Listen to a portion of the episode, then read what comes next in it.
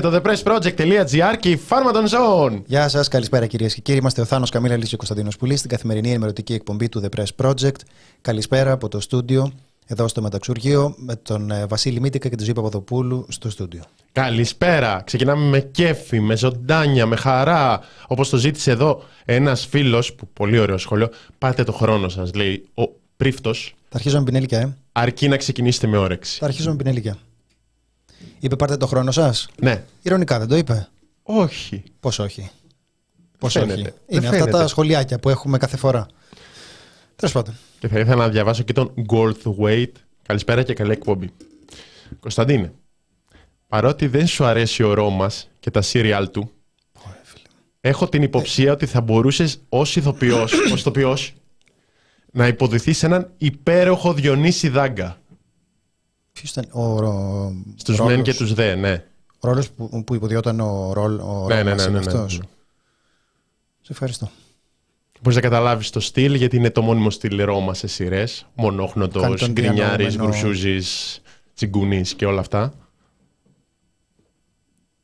Τι θες να πεις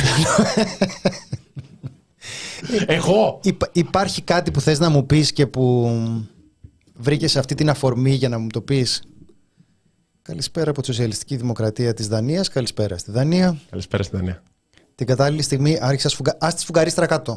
Ας της σφουγγαρίστρα κάτω, σταματάω το ραδιόφωνο τώρα. Αν δεν στείλεις φωτογραφία με κατεβασμένη σφουγγαρίστρα, δεν συνεχίζω.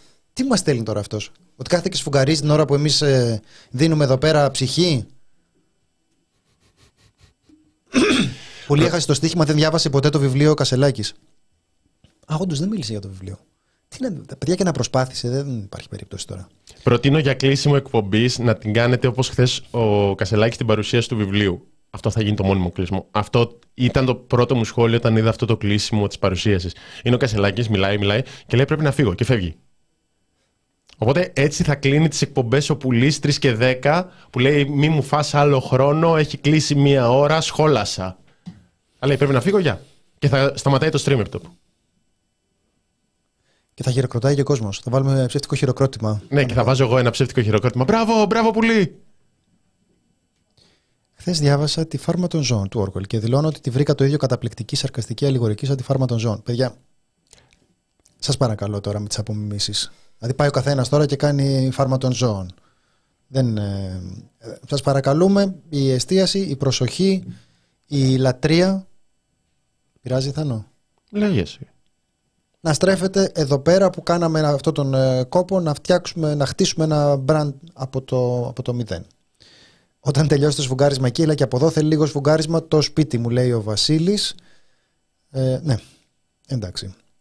Ρουφιχτά φυλάκια από το Γιάννη. Ίσως θα πρέπει να σταματήσω να διαβάζω σχόλια. Γίνονται όλο και χειρότερα τα σχόλια. Τι ρουφιχτά φυλάκια ρε και σφουγγάρισμα. Έχετε μπει σε πολιτική εκπομπή; Για όνομα του Θεού. Λοιπόν, Να, σ- να τους προσγειώσουμε τώρα; ναι, Προϋπολογισμός. πάμε για το πρώτο. Τι λέτε τώρα, ρουφιχτά φυλάκια. Τώρα να σας δω με τα ρουφιχτά φυλάκια. Κατατέθηκε το, ο προϋπολογισμός για το 2024. Και όπως λένε και φιλοκυβερνητικά μέσα, μπείτε, κλικάρετε και δείτε πόσα θα πάρετε. Δείτε τις αυξήσεις.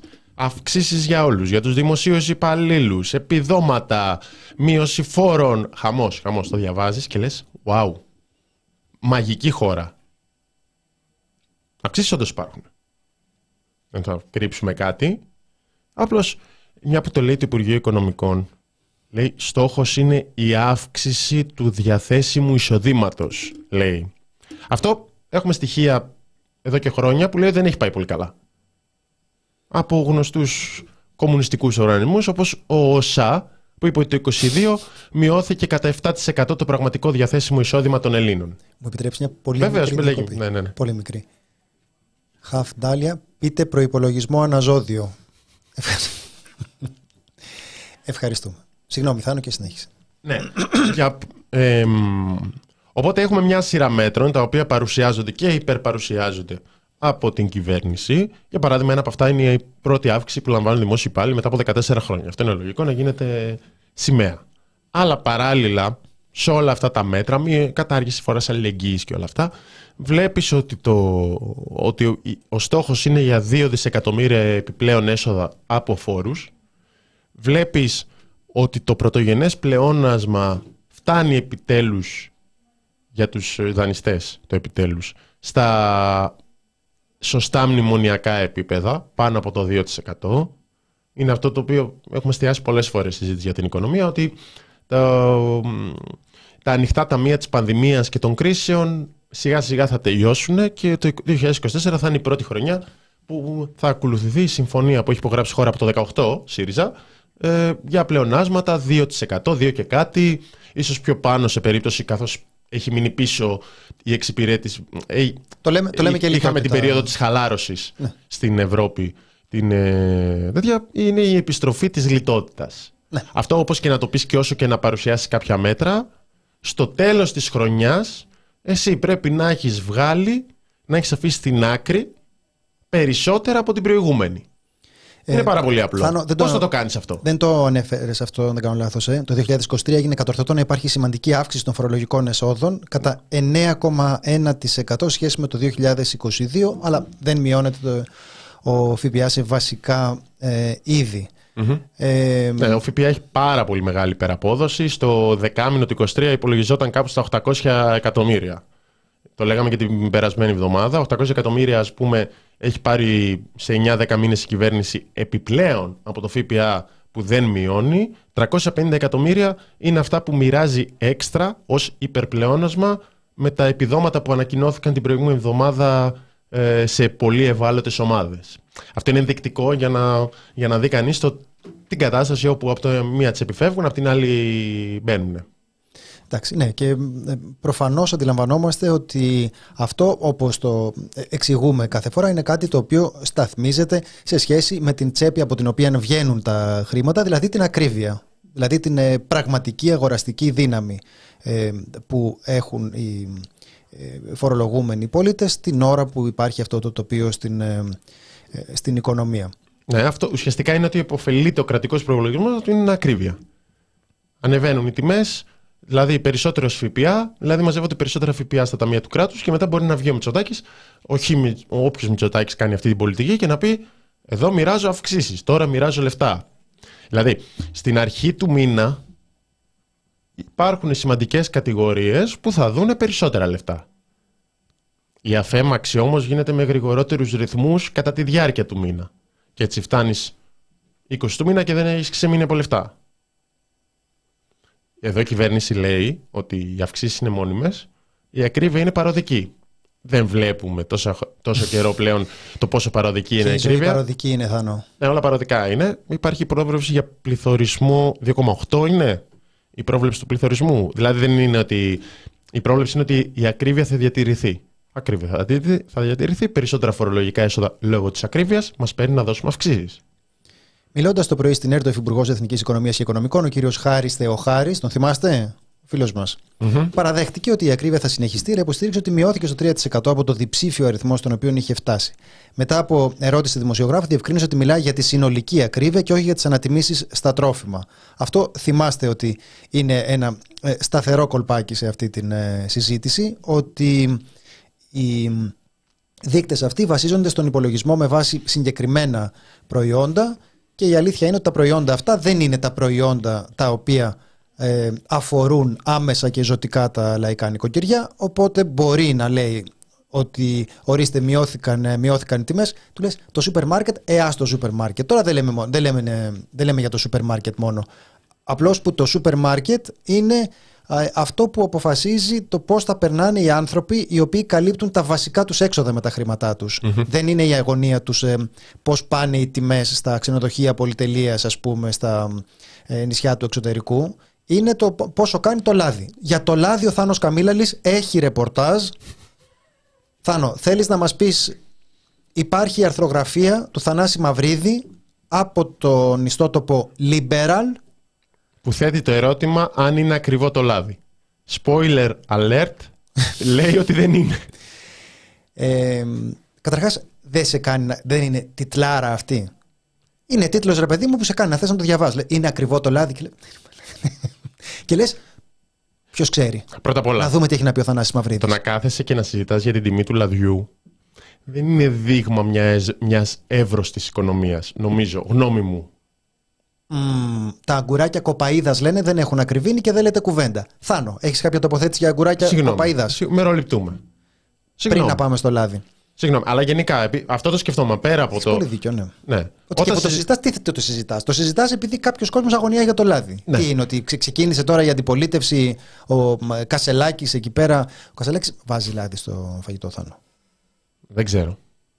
Ε, το ξέρεις ότι υπήρχε ακροάτρια της Φάρμας που έγραψε ηρωνικό σχόλιο στην, ε, στην εκπομπή του αρχηγού του ΣΥΡΙΖΑ; Ναι, το είπαμε χθες. Πήρε τηλέφωνο και ρώτησε για τα πρωιτιανικά. Αυτή. Είδα και το story που ανέβασε. Απαράδεκτο το θεωρώ αυτό. Απαράδεκτο. Αυτό, αυτό είναι σαν να, ηρωνεύε, σαν να ηρωνεύεται τον ίδιο τον αρχηγό της αξιωματική αντιπολίτευσης. Mm-hmm.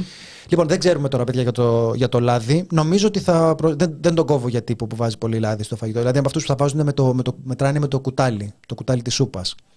Ο Θανάσης Μαυρίδης ε, λέει σε αυτό το άρθρο δεν είναι ακριβό το λάδι, απλώς ήταν πολύ φτηνό πριν και μας φαίνεται. Mm-hmm. Καταλάβατε; Ναι. Αυτό είναι φοβερό επιχείρημα. Δηλαδή σου λέει δεν είναι ακριβό. Είναι που πριν είχες καλομάθει. Είναι που πριν είχες καλομάθει. Επίσης βάζει ένα πολύ ωραίο που δεν το λέει ακριβώς, αλλά το λέει ότι εντάξει τώρα ε, θα μπορούσες να κόψεις κάποιους καφέδες για να αγοράσεις το λάδι. Ε, ναι, ρε παιδιά, τι θα γίνει με τους καφέδες; Ένας καφές, δύο καφέδες, τρεις καφέδες, τα νεύρα σας θα πάθουν. Δίκιο έχει. Δίκιο έχει και είναι ένας άνθρωπος που θυμάμαι και τότε που είχε συλληφθεί, θυμάσαι με τις χειροπέδες. Που είχε φωτογραφηθεί με τα χέρια πίσω από την πλάτη, σαν να φορούσε χειροπέδες χωρίς. Είχα γράψει υπέρ του κείμενο τότε. Θυμάμαι αυτό. είναι, είναι αυτά που. Ε, Λόγω της. Ε, επί της αρχής αντίθεσης στο ότι πολιτικός μηνύει δημοσιογράφο και αυτός πάει αυτόφορο, άσχετα με το show που έκανε. Ήταν για, μετά από μήνυση του Πάνου Καμένου. Ναι. Εδώ δεν έχουμε θέματα. Γράφουμε υπέρ όλων. Ε, ρε, θα είναι εντάξει τώρα. Με, με, με ξεφτιλίζει τώρα μπροστά στο, στο όλο τον κόσμο τώρα. Όχι εμένα δηλαδή, για σένα το λέω. Μαζί σου ήμουν. Μαζί σου. Ναι. Αυτά θα μας φάνε. λοιπόν. Αυτά θα μας φάνε. Τέλος πάντων, αλλά πέρα από το λογικό και. όταν ε, βρίσκεσαι και συζητάς μονίμως για την ε, τιμή του λαδιού και αυξήθηκε αυτό και πόσο έχει πάει το μακαρόνι και το ένα και το άλλο, προφανώς αντιλαμβάνεσαι ότι η κατάσταση δεν πάει πολύ καλά. Οπότε τίθεται το ερώτημα, πώς γίνεται να υπάρχουν αυξήσεις που όντως υπάρχουν και στον προπολογισμό και να συνεχίζει η κατάσταση να μην πηγαίνει καλά; Και το θέμα είναι πάρα πολύ απλά η ακρίβεια, το κόστος ζωής και πώς έχουν αυξηθεί όλα. Σωστά γράφει ένας φίλος, το δεν είναι αυξήσεις όταν είναι τόσο πληθωρισμός, είναι αναπροσαρμογή. Θα μπορούσαμε δηλαδή να βρούμε και εμείς έναν τέτοιο όρο πιο τεχνοκρατικό για να ορίσουμε αυτό που συμβαίνει. Και είναι σε ένα μέρος της αύξησης, όπως έγινε και με τον κατώτατο μισθό αλλά επικοινωνιακά η κυβέρνηση που είναι το δυνατό της χαρτί η οικονομία, όπως ακούμε πάρα πολλές φορές, Αυτό το έχω κερδίζει πάρα πολλά, γιατί παίζει πάρα πολύ το επιχείρημα, ε, πώς να δώσει ο Μητσοτάκης. Αυτό είναι το επιχείρημα. Είναι λίγο σαν τις ε, προσφορές στα σούπερ μάρκετ με την επιστροφή. Τους εξοδεύεις παραπάνω, αλλά μετά έχεις και μια επιστροφή κάποια στιγμή. Οπότε σου λέει ότι εγώ σου δίνω περισσότερα και παράλληλα παίρνω στα κρατικά ταμεία περισσότερα και σου δίνω ένα μέρος. Σε, κά, σε κάποιο βαθμό αυτό γινόταν πάντα στα μνημονιακά χρόνια. Τώρα γίνεται με έναν ε, ιδιαίτερο τρόπο καθώς έχουμε την ε, πρωτοφανή, έχουμε πρωτοφανείς τιμές στα, στα σούπερ μάρκετ. Τέλος πάντων, πρωτοφανείς τις λες εσύ. Εγώ νομίζω ότι απλώς είχαμε καλομάθει σε υπερβολικά χαμηλές ε, τιμές. Είχαμε καλομάθει, Πασόκ, ωραία χρόνια μας γράφει ο, ο Δημήτρης. Το καταλαβαίνω. Φάτε μαράτα. μας γράφετε στα, στα σχόλια. Όχι να μην το... Ναι. να μην το αναρτήσουμε το σχόλιο, είναι αθυρόστομο. Μπορείτε να εκφράζετε λίγο καλύτερα. Κόσμια, Εδώ παιδιά, είναι, κόσμια. είναι, είναι ίντερνετ εδώ πέρα, δεν γράφει ο καθένας ό,τι θέλει. Εδώ δεν είναι εκπομπή, είναι συμπόσιο. Εγώ δεν πάω σούπερ μάρκετ, παραγγέλνω να μου τα φέρουν σπίτι. Βγαίνει πολύ φθηνότερα αν δεν κόβεις βόλτες στους ε, διαδρόμους. Μπράβο, παιδιά. Γιατί τι, τι film. Οι βόλτες στους διαδρόμου που κοστίζουν. Κοστίζει, λέει τέλος πάντων. Βλέπεις τα πολλά προϊόντα και μπαίνεις σε πειρασμό για να αγοράσεις. Αυτό λέει. Και το φορτώνει, Εντάξει, αυτό το είναι δικό σου φορτώνει πρόβλημα. κιόλας στη γυναίκα, αυτό δεν το κάνει. Αυτό κατάλαβες. είναι δικό σου πρόβλημα. Το, υπάρχει ένα ζήτημα με, με πιθανές αυξήσεις ε, σε διάφορα προϊόντα στον ΦΠΑ που για να το θέσω κυβερνητικά δεν είναι αυξήσεις, απλώς δεν θα παραταθεί η μείωση που ήταν λόγω της πανδημίας. Σε κάποια προϊόντα, τουριστικά, παραστάσεις κλπ. παρατείνεται και μονιμοποιείται. Σε κάποια άλλα όπως τα μη αλκοολούχα ποτά στην εστίαση ε, επιστρέφουμε στο 24% και παρατείνεται για έξι μήνες ο μειωμένος ε, φόρος στον καφέ και η παράταση για έξι μήνες θέτει ερωτήματα για το αν θα συνεχιστεί μετά τον Ιούνιο. Καθώς θα μπορούσε να το μονιμοποιήσεις ήδη. Αν μονιμοποιήσει κάποια, κάποια τα σταματάς και το άλλο το παρατείνεις για έξι μήνες, προφανώς είναι ένα ανοιχτό ζήτημα. Και, πι- και σε όλα αυτά να βάλουμε και αυτό που λένε μονίμως οι ελεύθεροι επαγγελματίες, ότι είναι πρακτικός ο νόμος που φέρνει για τη φορολόγησή τους και θα βγουν 600 εκατομμύρια επιπλέον από το νομοσχέδιο για τη φορολόγηση των ε, ελεύθερων επαγγε- επαγγελματιών. Εδώ η κυβέρνηση μονίμως λέει, ε, μονίμως, αυτό είναι το επιχείρημα είναι στάνταρ όταν ε, υπάρχει περισσότερη φορολόγηση, ότι θα πάνε σε δαπάνες για την υγεία. Πάντα υπάρχει ένας ευγενής σκοπός για το πού θα κατευθυνθούν οι δαπάνες. Όταν πουλήσαμε, για παράδειγμα, όταν ξεπουλήσαμε την Ολυμπιακή για να λειτουργήσει η αγορά και να φτιάξει η Aegean το μονοπόλιο της τελικά, εμ, θα ήταν ότι θα χτίζαμε κανένα νοσοκομείο τη μέρα, κανένα νοσοκομείο το μήνα. Τα έλεγε ο Εντάξει, Χατζηδάκης τότε. ωραία, τώρα. Η αλήθεια είναι αυτό το καταλαβαίνουμε πώς, ε, πώς λειτουργεί. Ξέρουμε ακριβώς πώς, ε, πώς λειτουργεί. Την ώρα που τα αρπάζει τα χρήματα λες ότι πάνε για νοσοκομεία, μετά θα πάνε να χτίζουν ε, ανθοπολία.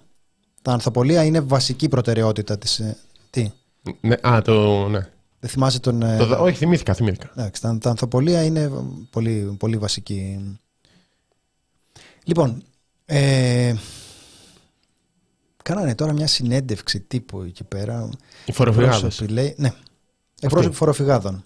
Συντονιστική Επιτροπή Ελευθέρων Επαγγελματιών Επιστημόνων Επαγγελματοβιοτεχνών Εμπόρων. Οι φοροφυγάδες. Μμμ. Και βεβαίως τι κάνουν, θα είναι παραπονιούνται, δεν θέλουν να πληρώνουν φόρους. Δεν το ξέραμε. Δεν το ξέραμε να σου στέλνουμε και στο σπίτι σου δηλαδή τα. Γιατί είπε ποτέ κλεμμένα. κανείς ότι θα μειώσει τους φόρους; Είπε ποτέ ο Μητσοτάκης, ο Κυριάκος ο Μητσοτάκης, ότι είναι κατά των φόρων και θα τους μειώσει. Κανένας νέος φόρος; Το είπε; Το είπε; Α, το είπε.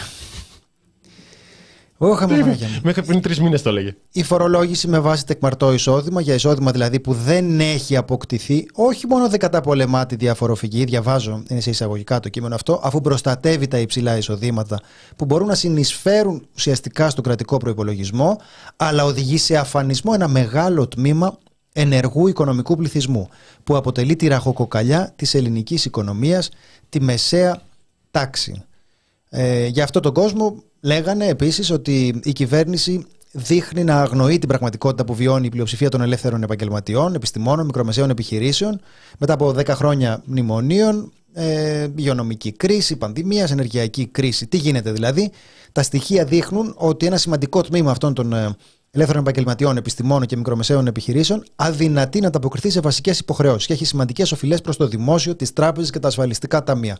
Ε, Σε αυτόν τον κόσμο νομίζω ότι είναι ευγενικό το κείμενο όταν λέει ότι η κυβέρνηση δείχνει να αγνοεί την κατάσταση στην οποία έχουν περιέλθει. Νομίζω ότι η πιο ακριβής διατύπωση θα ήταν ότι δεν ενδιαφέρεται για αυτόν τον κόσμο. Δεν νιώθει. Πώς το είπε ο Θεοχάρης, μα δεν ξέρατε το πρόγραμμά μας. Τον ρωτήσανε, κύριε Θεοχάρη, μου το είχατε πει ότι τους πάτε για κλείσιμο αυτούς γιατί θέλετε να στηρίξετε τους ε, μεγαλύτερους επιχειρηματικούς οργανισμούς. Και λέει, εντάξει, αυτό είναι το πρόγραμμά μας.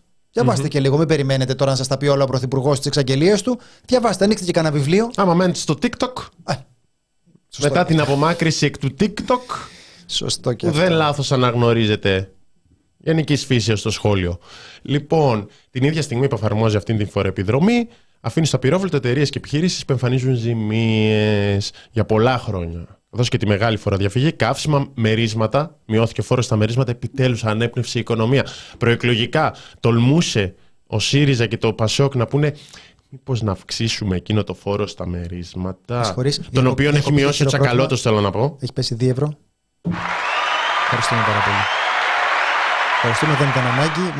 Εμείς για την παρέα το κάνουμε. Ναι, τον οποίο έχει μειώσει ο Τσακαλώτος πρώτα, το 15 στο 10 και πήγε στο 5. Αλλά μέσα, μετά το σκληρό μνημόνιο ήταν επιτέλους να αναπνεύσει η οικονομία. Αλλά τέλος πάντων, ε, αυτό είναι ωραίο με τις ε, ζημίες, με τις εταιρείες που εμφανίζουν ε, ζημίες. Γιατί σε αυτούς δεν επιτρέπεται πρώτον να έχουν ζημία, πρέπει να έχουν κέρδος. Ένα. Και δύο, ε, πάντα δημιουργούνται ερωτήματα για τα κέρδη που παρουσιάζονται από μεγάλες εταιρείες. Ξαφνικά βρίσκεις ζημία και λες πώς ρε φίλε. Πραγματικά, πραγματικά πώς. Θυμάσαι είσαι... τι είχε απαντήσει ο Βαρτινογιάννης; Έχω δει τις τιμές του ρεύματος. Θυμάσαι τι είχε απαντήσει ο Βαρτινογιάννης; Που του λένε και τι το έχεις; Και λέει, να αφήσω, τον κόσμο, να αφήσω τον κόσμο στον δρόμο. Στην Εξεταστική Επιτροπή που είχε γίνει για τα μέσα ενημέρωσης, ε, είχε τεθεί κάπως αυτό το αυτονόητο ερώτημα που φαντάζεστε όλοι, που είναι ότι αν ρε παιδιά δεν βγαίνει το οικονομικό μοντέλο, γιατί τα έχετε αυτά και δεν τα κλείνετε; Εκεί λέει και αυτός τι να κάνω τώρα, τι θες; Αφήσω τόσο κόσμο στον δρόμο και ο Βαρδινογιάννης τώρα είναι άνθρωπος με ψυχή, δεν είναι, είναι καρδούλα. Δεν, δεν του πάει η καρδιά να το κάνει αυτό, οπότε το καταλαβαίνουμε. Όπως καταλαβαίνετε και εσείς, ε, άλλοι μπορούν να έχουν σημείες, άλλοι δεν μπορούν.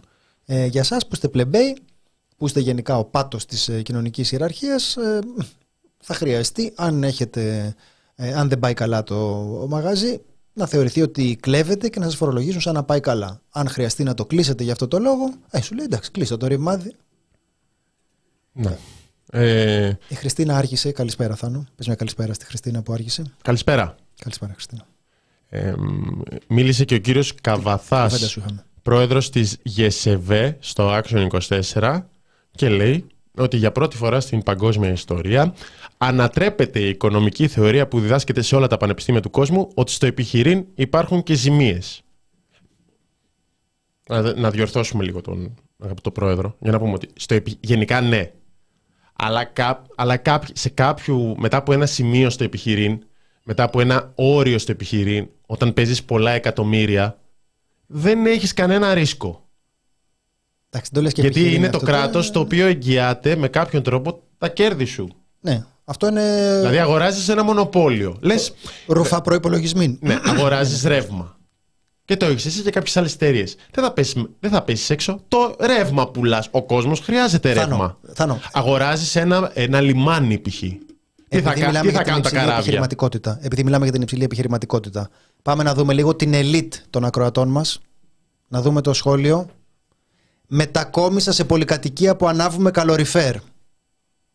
Εμείς εδώ έχουμε disposable income και έχει βάλει και 5 ευρω Έτσι καταλαβαίνεις τον άνθρωπο ο οποίος έχει κατορθώσει να εκτιναχθεί στη ζωή, να σπάσει τις αλυσίδες που το κρατούσαν δεμένο στην ε, κοινωνική τάξη από την οποία προέρχεται και να εκτοξευθεί με πυραυλική κοινωνική κινητικότητα προς, τις, ε, προς τους ουρανούς των ε, κοινωνικών στρωμάτων που ανάβουν καλοριφέρ. Συγχαρητήρια. Και ξέρεις γιατί συνέβη αυτό. Γιατί; Γιατί το ήθελε Αν το θέλεις πολύ, όλο το σύμπαν συνομωτεί. Εμένα μου αν το, αν το βάλεις μέσα σου. Έβλεπα και ένα βιντεάκι αυτοβοήθεια χθες.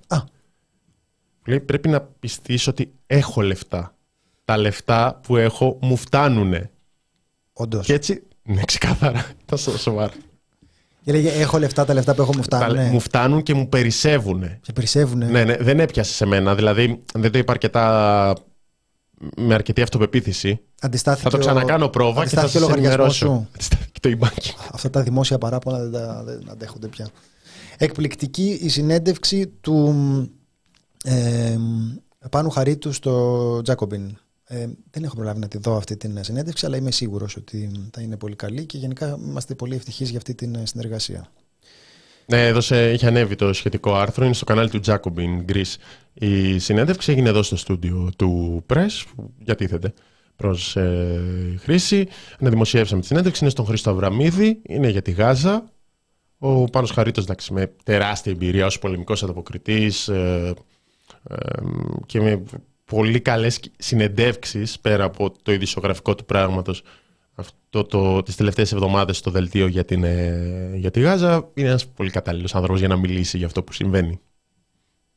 είναι μια συζήτηση 40 λεπτών, 50 λεπτών, μιας ώρας αρκετά καλή. Δηλαδή όσο έχω παρακολουθήσει το βίντεο, το έχω στα μισά, θα το συνεχίσω να το πω. Ε, ναι. Μάλιστα. Λοιπόν, Θάνο, να περάσουμε στο επόμενο θέμα μετά τον ε, προϋπολογισμό. Και τους ε, φοροφυγάδες. Δηλαδή τους είπαμε, να πούμε ότι είναι, ε, δόθηκε αυτή η συνέντευξη στα γραφεία του Βιοτεχνικού Επιμελητήριου και είναι βιοτέχνες και έμποροι, Ολομέλεια Προέδρων Δικηγορικών Συλλόγων Ελλάδας, Ελληνική Νομοσπονδία Εμπορίου Επιχειρηματικότητας, Γεωτεχνικό Επιμελητήριο, Επαγγελματικό Επιμελητήριο, Βιοτεχνικό, Ελληνική Ιδοδετρική Ομοσπονδία, Συντονιστική Επιτροπή Συμβολιογραφικών Συλλόγων, Ομοσπονδία Δικαστικών, Πανελλήνιος Κτηνιατρικό Σύλλογος, Πανελλήνιος Σύλλογος Φυσιοθεραπευτών, Ένωση Διαιτολόγων Διατροφολόγων Ελλάδος. Τώρα τι ξέρουν όλοι αυτοί από πραγματική οικονομία, δεν ξέρω. Νομίζω ο κύριος Χατζηδάκης, με τεράστια προπηρεσία, το τα ξέρει καλύτερα. Sorry κιόλας, γνώμη μου. Έτσι πιστεύω κι εγώ. Λοιπόν, ε, θα μου. Φλεξάρω ηλεκτρική κουβέρτα και μπαίνω στην οικονομική ελίτ. Ε, δεν νομίζω τώρα με την ηλεκτρική κουβέρτα. Η ηλεκτρική κουβέρτα προτίθεται ότι δεν έχεις θέρμανση. Κανονικά πρέπει να κυκλοφορήσει με το φανελάκι αν θέλετε να κάνετε φιγούρα, παιδιά, αυτός είναι ο, τρόπος. Μπαίνει σε zoom με το φανελάκι και λένε ρε φίλε τώρα. Πολύ χρήμα. Και αναρωτιούνται και το τι φοράς από κάτω, όπως συνήθως τα zoom. Εσύ ήταν. Εσύ. Λοιπόν, η κρυφή γοητεία της μπουρνουζίας. Συνέχισε. Να περάσουμε... Δεν ακούστηκε. Ναι. Να, να περάσουμε σε ένα επόμενο κομμάτι που οι καθήλυνα αρμόδιοι εμφανίζονται να μην ξέρουν τι τους γίνεται. Ε, αστεροσκοπείο. Αυτός ο μηχανισμός της αντιπολίτευσης, ο ιδεολογικό, το think tank της αντιπολίτευσης, το Εθνικό Αστεροσκοπείο Αθηνών, το οποίο είχαμε εκείνες τις δηλώσεις του κυρίου Πέτσα π.χ. στο κόντρα ότι έχει πολιτικοποιηθεί ο ρόλος και μετά όλος τυχαίως και μετά από ενοχλητικές ανακοινώσεις του αστεροσκοπίου για τις ε, πλημμύρες, ε, πιο παλιά για τις πυρκαγιές, για, βασικά ήταν και για τις, περισσότερο για τις πυρκαγιές, ε, μάθαμε ξαφνικά ότι από τον Κυριάκο Μητσοτάκη στη ΔΕΘ ότι θα υπαχθεί στην πολιτική προστασία. Υπάρχει μια ανακοίνωση κείμενο υπογραφών και έχει εννέα επιχειρήματα για την ε, εναντίωση σε αυτήν την ε, κίνηση. Νομίζω θα τα βρείτε λογικά αυτά τα, αυτά τα επιχειρήματα. Δηλαδή γιατί δεν πρέπει να έχεις κάποιον χαρδαλιά προϊστάμενο ας πούμε για να εκφράζεται το, το αστεροσκοπείο ως επιστημονικός ε, φορέας. Αυτό αλλά... γενικό μου ακούγεται ως σου ακούγεται λογικό. Ναι, μου ακούγεται ως τέλος συζήτησης. Και μένα, και μένα. Αλλά θα, θα εκφραστούμε όμως με τον ε, λεπτό και τεκμηριωμένο τρόπο των επιστημόνων. Δεν θα πούμε εδώ πέρα Ρε παιδιά, εντάξει. Ναι, το λένε, διακρι... το λένε διακριτικά και θεσμικά οι επιστήμονες και οι ερευνητές. Είναι ένα κείμενο υπογραφών που κυκλοφορεί διεθνώς ε, για την στήριξη του Εθνικού Αστεροσκοπίου. Δηλαδή, είμαστε σε σημείο, όπως λέμε, είμαστε σε σημείο που μιλάμε για το λάδι. Ε, είμαστε σε σημείο που επιστήμονες, ερευνητές διακινούν κείμενο υπογραφών, κάνουν αυτού του είδους τον ακτιβισμό, προκειμένου να μην υπαχθούν στον κάθε χαρταγιά. Το οποίο είναι καλό σημείο γενικά. Αστεροσκοπείο, αστεροσκοπείο, αλλά μια, μια πρόβλεψη για ζώδια δεν έχει δώσει. Αυτό να το πούμε, είναι σωστό. Μαζί με το σχόλιο αριστεροσκοπείου που έχει ακουστεί σε αυτή την εκπομπή και επαναφέρεται τώρα. Ευχαριστούμε, παιδιά. Ναι. Για τα ζώδια είναι σωστό. Εξάλλου, θυμίζουμε ότι οι πρώτοι αστρονόμοι βιοπορίζονταν ως ε, αστρολόγοι παράλληλα. Ε, χρειάστηκε να περάσει πολύς καιρός επιστημονικών ε, ε, εξελίξεων στην ιστορία της επιστήμης για να διαχωριστούν αυτοί οι κλάδοι. Εμείς ανήκουμε στην εποχή εκείνη που ήταν ε, αδιαχώριστη. Λοιπόν, εννέα επιτακτικά επιχειρήματα. Η αποστολή του αστεροσκοπείου, όπως περιγράφεται στο καταστατικό του, είναι βασική και εφαρμοσμένη έρευνα που είναι εντελώς ασύμβατη με το Υπουργείο Κλιματικής Κρίσης και Πολιτικής Προστασίας. Η υλοποίηση της κύριας αποστολής του Εθνικού Αστεροσκοπείου Αθηνών απαιτεί ακαδημαϊκή ελευθερία. Για δες. Ναι. Αυτά χρειάζεται να τα λέμε. Είναι σαν τη φάση με το λάδι. Είναι αυτό που χρειάζεται να το πεις. Ξέρετε κάτι, αυτό που πάμε να κάνουμε θέλει ακαδημαϊκή ελευθερία. Το λες ναι. γιατί, γιατί ο άλλο. Σημαίνει ακαδημαϊκή ελευθερία; Να μπορώ να λέω την επιστημονική μου άποψη. Την επιστημο... Τι καιρό χωρίς... κάνει, ξέρω εγώ, χωρίς να με βάλουν φυλακή. Ναι, ναι, ναι. Χωρίς να έχω προϊστάμενο τον Χ Χαρδαλιά να μου δίνει εντολές και να Ότι μου φωνάζει. Ότι 13 μποφόρ. Ναι. Η συντριπτική πλειοψηφία, περίπου το 85% των επιστημονικών δραστηριοτήτων και επιστημονικών κλάδων που ασχολούνται με το ερευνη... από το ερευνητικό προσωπικό του Εθνικού Αστεροσκοπείου, δεν σχετίζονται με το Υπουργείο Εθνικής Κρίσης και Πολιτικής Προστασίας για συνεργασίες. Ο ξεριζωμός ερευνητικού κέντρου είναι πρωτοφανής στην Ελλάδα. Θα έχει σοβαρές οργανωτικές οικονομικές συνέπειες. Ε, βασική αρχή της καλής δημοσίας διοίκησης σε ενότητα καλές απόψεις, είναι να μην επιβάλλονται δραστικές και χαρτογράφητες αλλαγές σε έναν ισχυρό οργανισμό. Αυτό κρατήστε το γιατί θα το δούμε και στις εξαρτήσεις μετά. Η αποσύνδεση ενός ερευνητικού κέντρου από το δίκτυο ερευνητικών κέντρων της χώρας δεν έχει, εξ όσων γνωρίζουμε, προηγούμενο σε επίπεδο Ευρωπαϊκής Ένωσης. Σώπα, θα μας πούν οι Ευρωπαίοι τώρα καημένε, τώρα τι θα κάνουμε. Αυτό το επιχείρημα δεν λαμβάνει υπόψη πόσες είναι οι ευρωπαϊκές χώρες που έρχονται εδώ για να αναζητήσουν τις βέλτιστες πρακτικές όπως τις έχει θέσει σε λειτουργία η κυβέρνηση Μητσοτάκη. Ναι. Δηλαδή αυτό λέει, δεν, το, δεν, το όχι... δεν έχει γίνει πουθενά στην Ευρώπη. Και όχι ε, εντάξει, αυτό, όχι... αυτό δεν σου λέμε. Και όχι μόνο οι ευρωπαϊκές. Η Ιαπωνία. Ξεχνάμε διαρροή παραπολιτικών για τους Ιάπωνες ε. που ήρθαν να ζητήσουν συμβουλές από τον Κυριάκο Πιερακάκη για την ψηφιοποίηση του κράτους. Πώς Αυτό έγινε μεταξύ πριν δύο χρόνια. Ναι. Δεν έχετε άλματα αυτή τη στιγμή η Ιαπωνία στην ψηφιοποίηση. Ο λόγος είναι η Ελλάδα. Δεν έχεις πετύχει στο δρόμο οι Ιάπωνες από αυτούς; Από αυτούς που έρχονται για να αντιγράψουν το πρόγραμμα mm-hmm. ψηφιοποίησης ναι, ναι, ναι. Φανταστείτε το σαν ένα ντότζο που είναι οι άλλοι μαθητές εκεί πέρα και διδάσκουμε εμείς όμως για το πώς γίνεται η σωστή ψηφιοποίηση. Λοιπόν. Τι ταινίε εκεί, τις πολεμικές που προσεύχονται εκεί πέρα, ναι. Αυτά. Δεν δεν έχουμε κάτι νεότερο σχετικά. Δηλαδή, έχει ανακοινωθεί από τον Πρωθυπουργό που λες: OK, είναι κάπως επίσημο. Σχετικά. Ναι, είχαμε τις επιστολές του Διοικητικού Συμβουλίου, του Προέδρου που δήλωσαν δημόσια την αντίστασή τους ε, σε αυτή την πρακτική. Δεν, έχει εκφραστεί κάποια, δεν έχουμε κάποια συνέχεια δημόσια. Ωστόσο, είναι πάντα, υπάρχει πάντα η απειλή ενός αποφασίζουμε και διατάζουμε να ορίστε το νομοσχέδιο, ορίστε υπουργική απόφαση. Ευχαριστούμε πολύ. Εθνικό Ιστοσκοπείο υπό το Υπουργείο Κλιματικής Κρίσης. Αυτό προφανώς, πέρα από όλα αυτά που λένε, που τα λένε πάρα πολύ διακριτικά, μπορεί να σημαίνει μια αλλαγή διοίκησης και μπορεί να σημαίνει ότι δεν θα, δεν θα έχουμε στις περιπτώσεις καταστροφών την, ε, τις ανακοινώσεις του Εθνικού Αστεροσκοπείου ώστε να μπορούμε να στραφούμε και να έχουμε μια σοβαρή ενημέρωση για, τα, για τις συνθήκες που επικρατούσαν πριν την χή καταστροφή. Δηλαδή μιλάμε και για πιθανή φήμωση. Εντάξει, η αλήθεια είναι ότι την ώρα που είχαμε τόση προπαγάνδα υποτίθεται εναντίον των ψεκασμένων και αυτά, αυτές είναι κινήσεις πολύ σοβαρής υπονόμευσης της ανεξαρτησίας της επιστήμης. Και υπήρξε μια ε, σταθερή και αταλάντευτη απόπειρα ε, υπαγωγής της επιστήμης σε μικροπολιτικές ε, ε κουβέντες με τις, ε, με τις πυρκαγιές όπου χρειαζόταν το, να συζητάμε για το τι θερμοκρασίες είχε, πόσο αέρα είχε και να διαφωνεί τώρα η κυβέρνηση με το αστεροσκοπείο. Είναι κινήσεις που ευθέως υπονομεύουν την ε, ε, πίστη του κόσμου στην, ε, στην επιστήμη. Φαντάζεστε επιστήμονες να βαράνε προσοχή στον Κικία. Καλά, συμβαίνει αυτό αυτή τη στιγμή. Συμβαίνει σε άλλους φορείς. Έχουμε τέτοια προσώπων που μαζεύουν και χειρότερα από τον Κικίλια πρόσωπα που μαζεύει η σκούπα των ε, social media και τους ε, αναδεικνύει στη συνέχεια σε πολιτικούς Καλά, εδώ, να, να η, και να ε, ναι, ναι. Οι γιατροί διαβάζουν και περιμένουν κάθε μήνα μια απόφαση της Ειρήνης Αγαπηδάκη και λένε τι θα μας φέρει αυτή τη φορά; Ποια, ποια φοβερή πατέντα θα δούμε στην, ε, σήμερα; Ανέβηκε κάτι, έχουν κάποιο σχέδιο καινούριο, να το δούμε. Τι θέλετε, να εφημερεύουν ορθοπαιδικοί για παθολογικά περιστατικά, πείτε μας. Αυτό νομίζω δεν ήταν αγαπηδάκι βέβαια, ήταν ο προηγούμενος. Α, εντάξει. Ήταν γκάγκα. Ε, ήταν εγκύκλο γκάγκα. Ε, τι δουλειά, Καμίλα, βλέπεις κομπρακάι. Όχι. Αλλά είναι πολύ κλασική η φάση με τον Ντότζο σε ταινίες. Τελευταίος σαμουράι π.χ. που είναι εκεί πέρα. Η Σκάρα Ζήφ, επόμενος πρόεδρος αστεροσκοπείου. Ναι, εντάξει.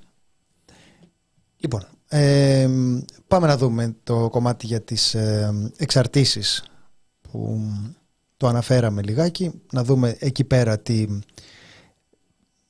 τι ετοιμάζει το Υπουργείο και τι λένε οι εμπλεκόμενοι φορείς. Είμαστε στην ενότητα διαφωνούν αυτοί που ξέρουν το ζήτημα, η κυβέρνηση αποφασίζεις και διατάζει. Δηλαδή είναι μόνιμο theme στην εκπομπή.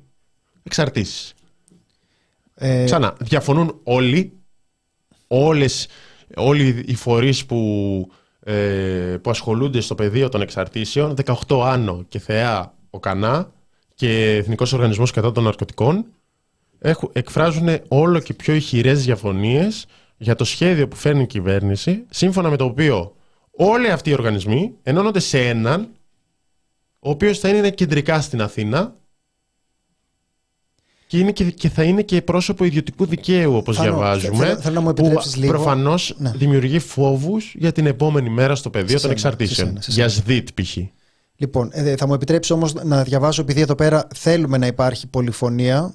Το έχουμε πληρώσει πολύ ακριβά αυτό, αλλά είμαστε υπέρ της πολυφωνίας και θέλουμε ποτέ να μην φημώνεται η κυβέρνηση.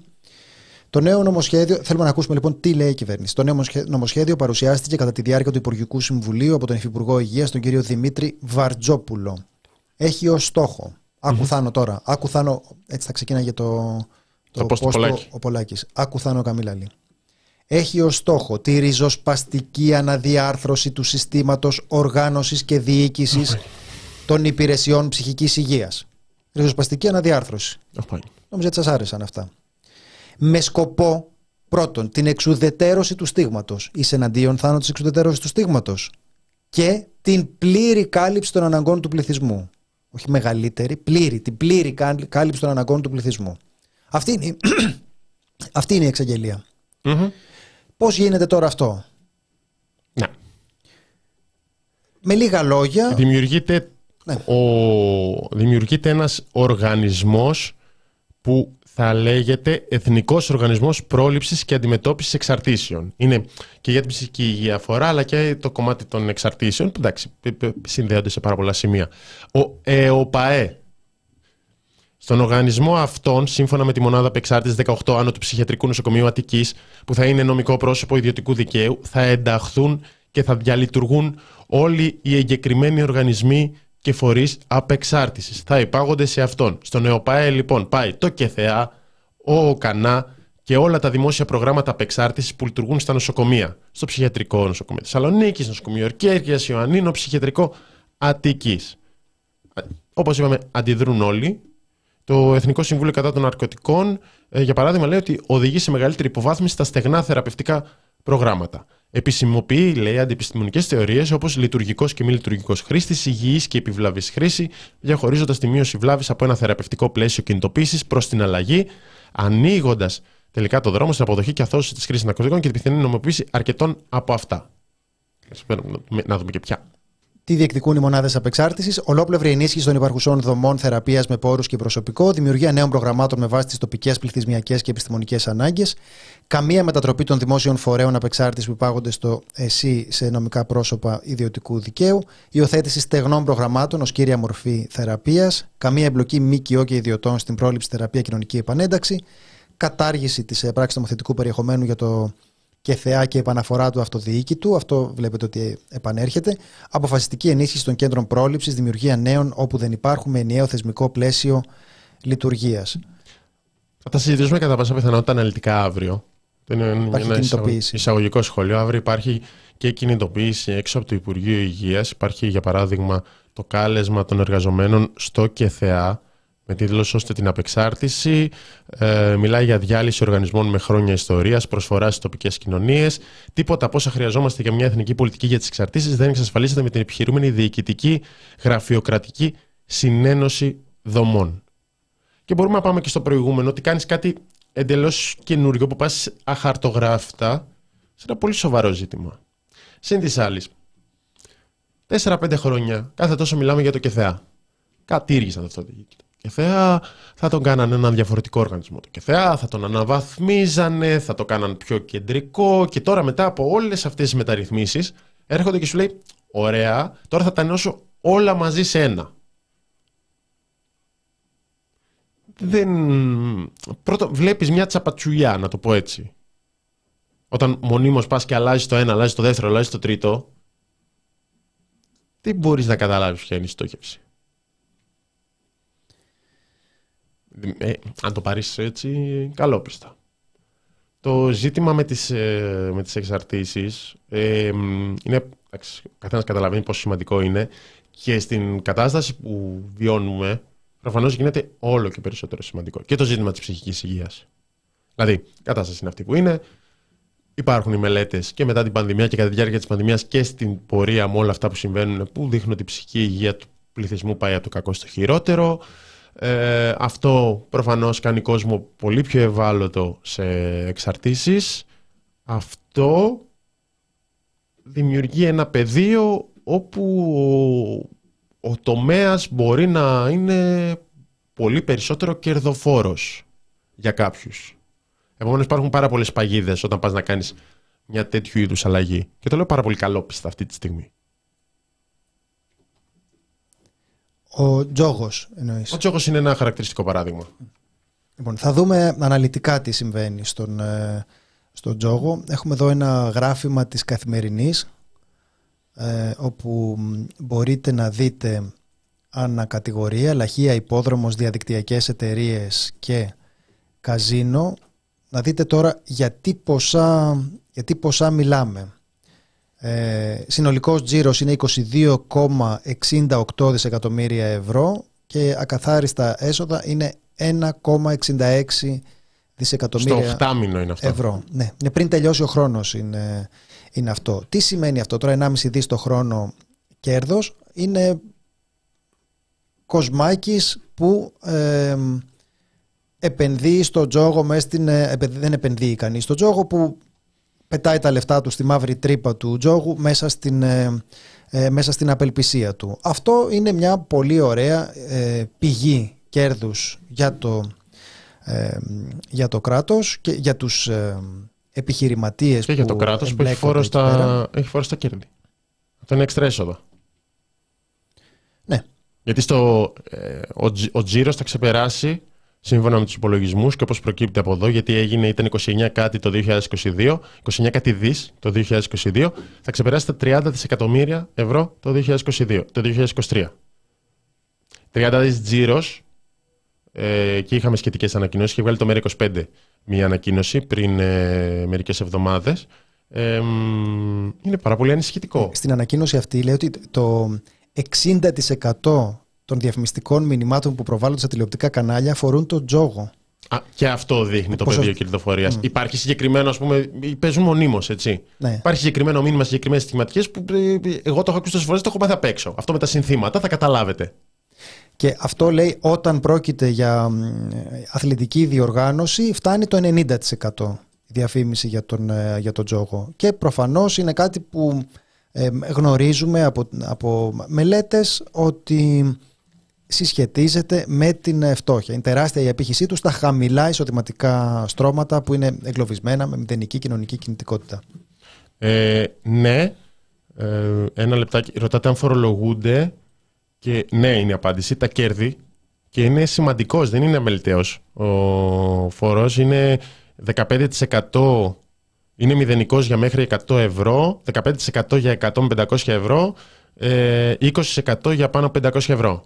Και όταν, και όταν λέμε τζίρο, είναι πολύ μεγάλο το νούμερο, προκαλεί λίγο προφανώς, αλλά πρέπει να έχουμε και υπόψη ότι αυτά είναι λεφτά τα οποία τα παίρνει ο άλλος, τα ξαναπέζει, τα παίρνει κάποια, χάνει κάποια, ξαναπέζει, συνεχίζει. Οπότε γίνεται αυτό, τροφοδοτείται. Ε, γι' αυτό βγαίνει αυτός ο αριθμός. Οπότε κοιτάμε και την αύξηση των κερδών των εταιριών, που προφανώς δεν είναι 30 δις. Αλλά από όλο αυτό το πράγμα που γίνεται, καταλαβαίνεις το πόσες φορές θα μπει φόρος, το πόσα χρήματα εισπράττει το κράτος κλπ. Και είναι ένα πεδίο, όπως είναι και η ακρίβεια, που το κράτος θα έχει αυξημένα έσοδα. Αν, αν ο κόσμος παίζει παραπάνω, αυτός νομοτελειακά θα χάσει τα λεφτά του. Ε, αλλά αυτό δεν είναι πρόβλημα του κράτους, γιατί αυτό θα έχει περισσότερα έσοδα. Και στο κάτω-κάτω, αν τα χάσει το τζόγο, πρόβλημά σου. Θα σου πει. Ε, το αν υπάρχει απεξάρτηση που θα σε βοηθήσει, θα το δούμε στις νέες αλλαγές κυβέρνησης. Λοιπόν, ε, πάμε στο τελευταίο θέμα της ημέρας. Ε, ναι, πριν πάμε, είναι για το πώς φτάσαμε εδώ ένα από τα σημεία είναι προφανώς και ο ΠΑΠ. Έχουμε ασχοληθεί εκτενώς και είναι ένα από τα, τα κείμενα για τα οποία είμαι πολύ χαρούμενος. Το είχα γράψει το 2017 γιατί συνέχιζε μια έρευνα του εφημερού. Είχε γράψει το 2015. Η Ελλάδα ένα απέραντο καζίνο και είχα γράψει το μέρος δεύτερο, που αφορούσε και τα φρουτάκια του ΟΠΑΠ, τα VLTs. Και είχε ενδιαφέρον να δούμε, να δείτε το τι έγινε με τα VLTs, το πώς έγινε η συμφωνία, το πώς επί ΣΥΡΙΖΑ ε, άλλαξε η συμφωνία ε, με βάση αυτά που ήθελε ο ΟΠΑΠ, το πώς πήγαν να μπουν κανόνες το πρώτο εξάμεινο του 2015, με πρόεδρο τον κύριο Στεργιώτη τότε, ε, σκληροί κανόνες, μετά άλλαξαν αυτοί οι σκληροί κανόνες και το πώ τελικά μπήκαν αυτά τα VLT. Και έχει γράψει ο Κώστας για το πόσο είναι η χειρότερη μορφή, η πιο εθιστική αυτά τα φρουτάκια του ΟΠΑΠ. Δεν είναι προφανώς το πρώτο κομμάτι από το οποίο κομίζει κέρδη ο ΟΠΑΠ, είναι ένα από αυτά. Λοιπόν, πάμε στο τελευταίο κομμάτι της ε, κουβέντας μας της ε, σημερινής που είναι ο ΣΥΡΙΖΑ, ο αρχηγός του, ο πρόεδρος του εμφανίστηκε χθες σε κάτι το οποίο ήταν περίπου ας πούμε μια βιβλιοπαρουσίαση. Δεν θυμίζει πολύ βιβλιοπαρουσίαση αυτό που έγινε τελικά. Δεν θυμίζει καθόλου βιβλιοπαρουσίαση. λίγο παράξενο αυτό που συνέβη. Ε, να δούμε αρχικά ένα βιντεάκι ένα μικρό μικρό απόσπασμα από την ε, παρουσία του Στέφανου Κασελάκη εκεί και μετά επιστρέφουμε για να το κουβεντιάσουμε. Μεταδημοκρατία ή μεσιανικό θα ήταν να μην εμφανιζόμουν εδώ. Να έβγαζα ένα βίντεο να έλεγα τι βλακίες είναι αυτά και να καθόμουν στο σπίτι μου. Αλλά ανταυτού έρχομαι εδώ μπροστά σε όλους σας επειδή πιστεύω στη δημοκρατία και αυτή είναι η πιο έμπρακτη απόδειξη.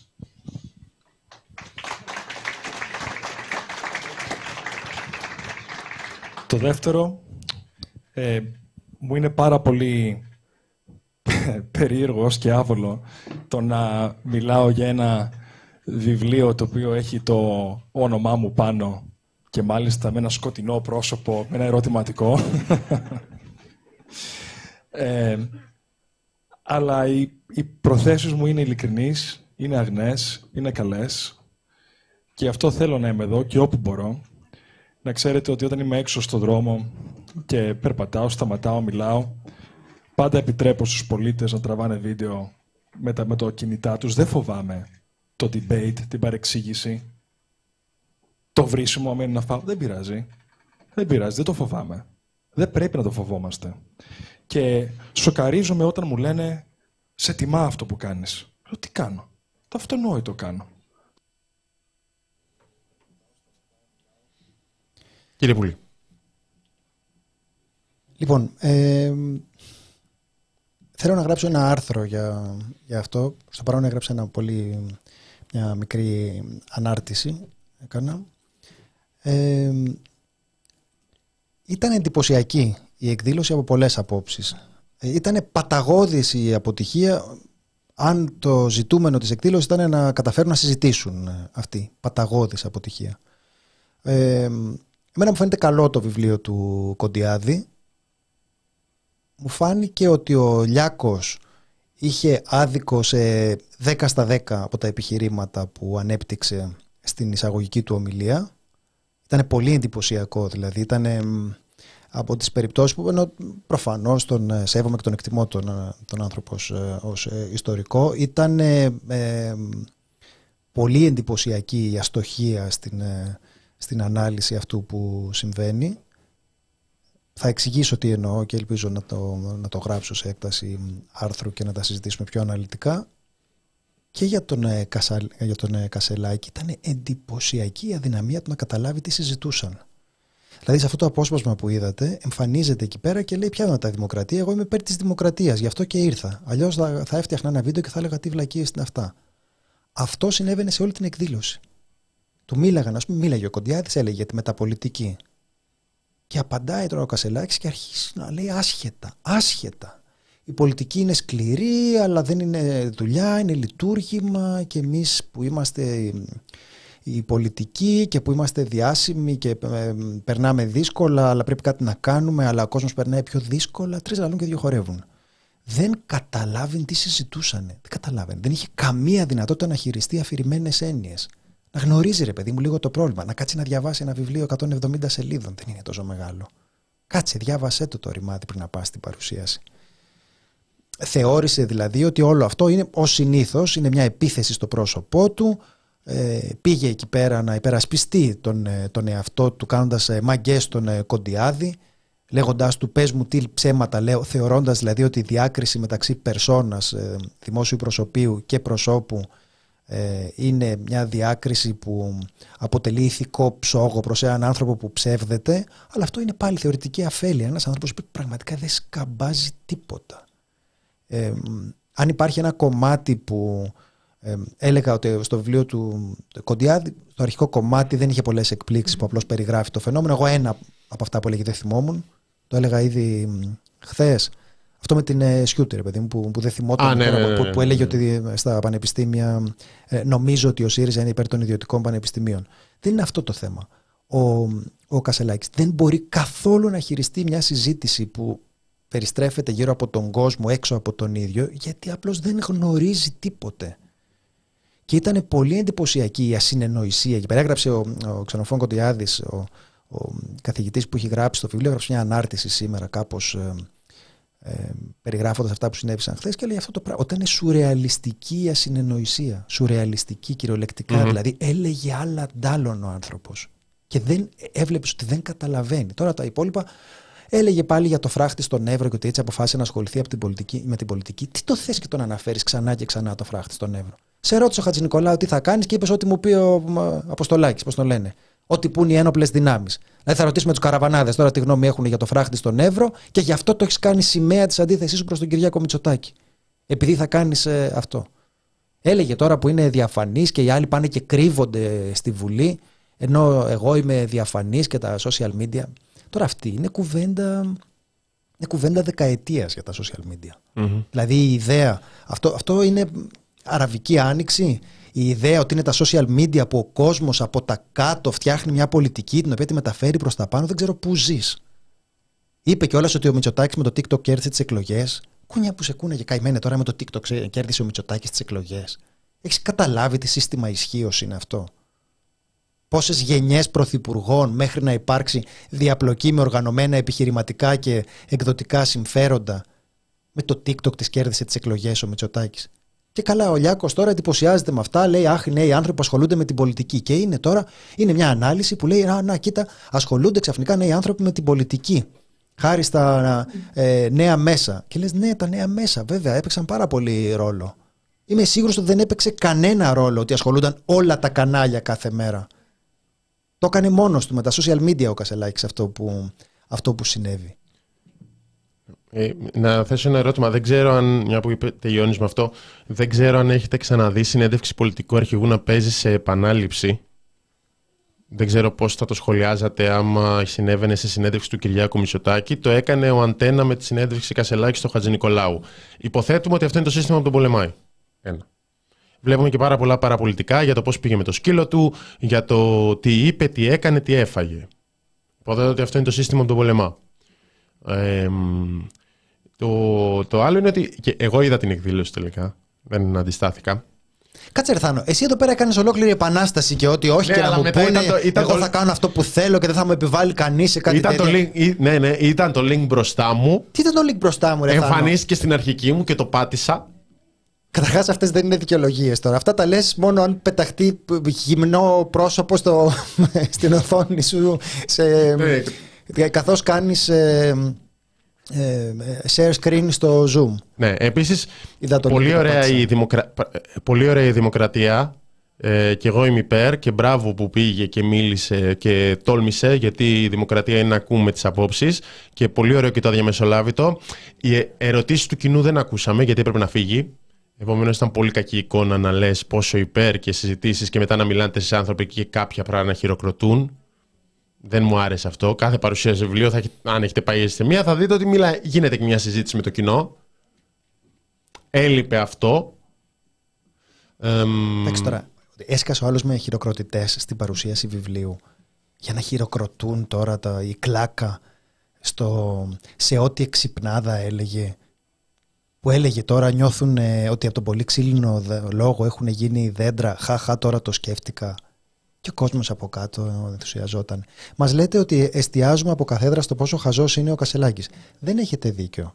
Και εγώ αυτό το, το έγραψα στην ανάρτηση που έγραψα σήμερα, το, το πιστεύω γενικά και θα το, και θα το ξαναπώ.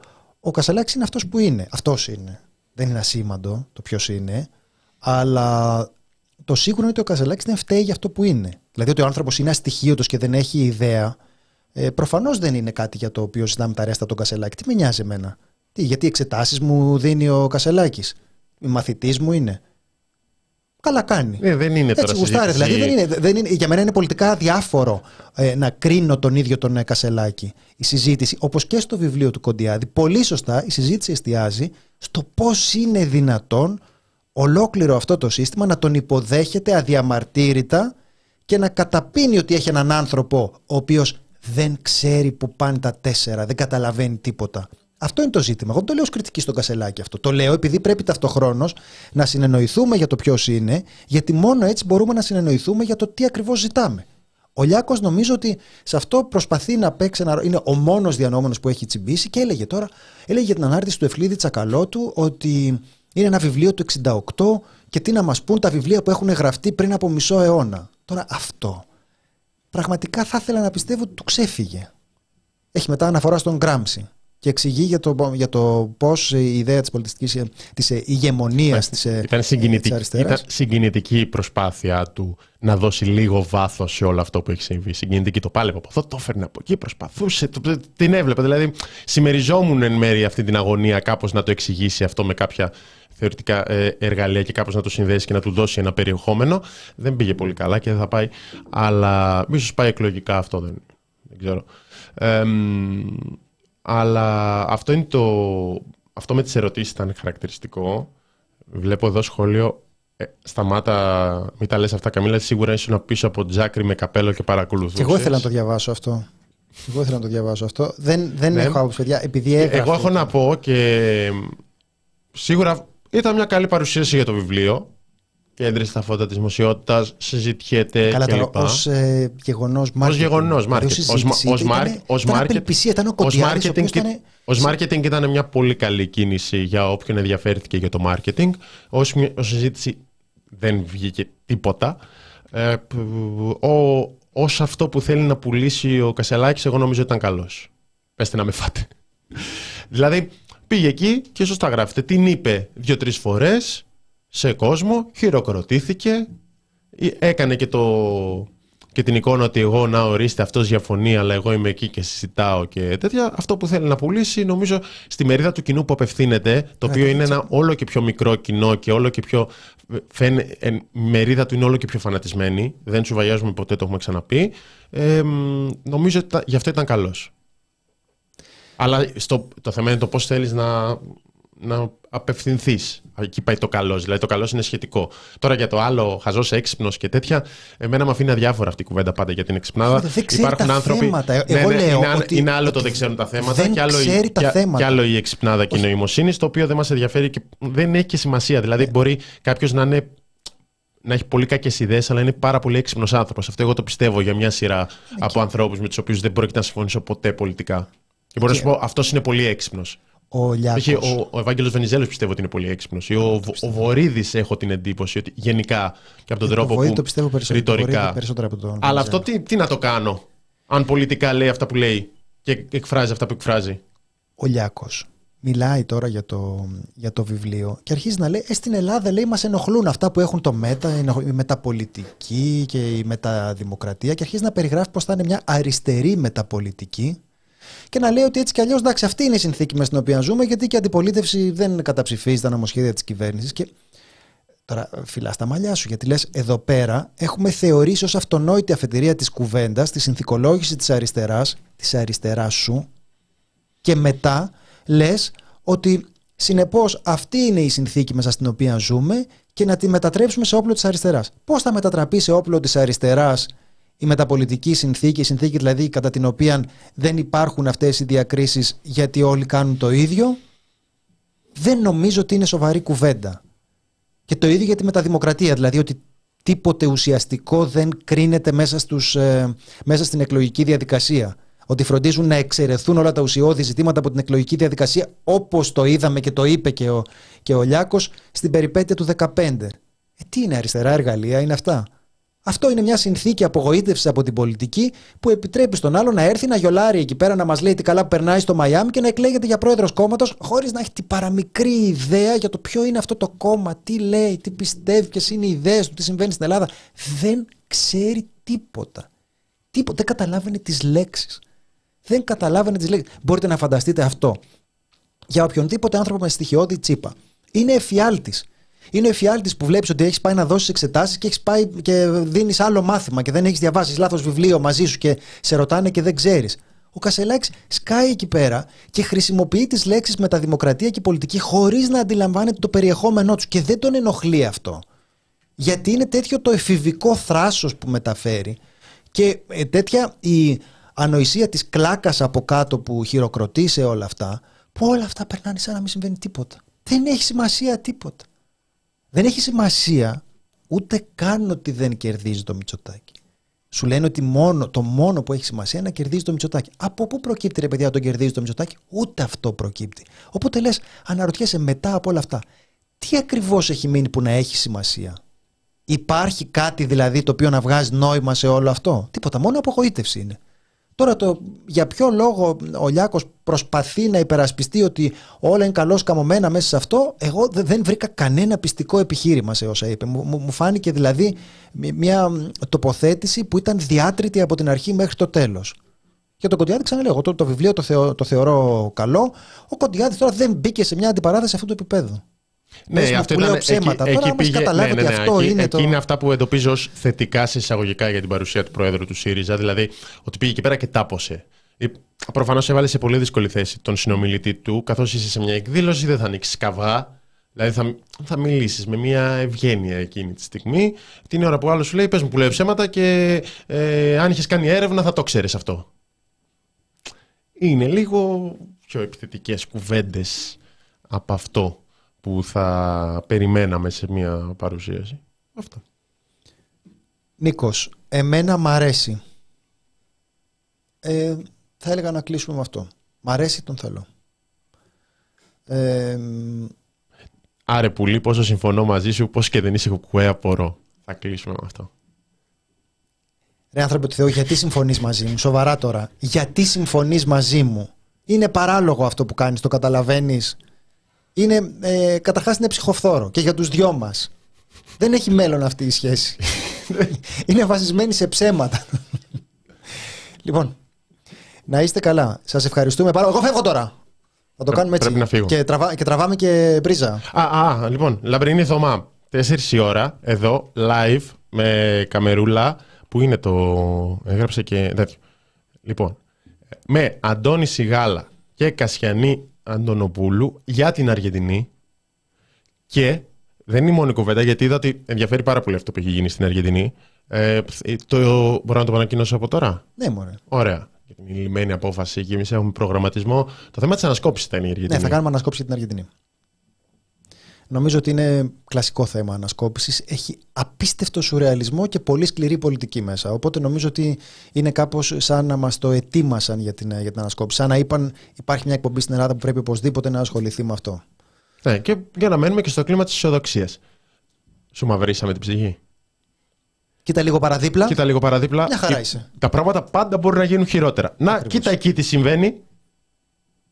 Λοιπόν, σας ευχαριστούμε πάρα πολύ. Φιλιά. Γεια σας την αγάπη μας.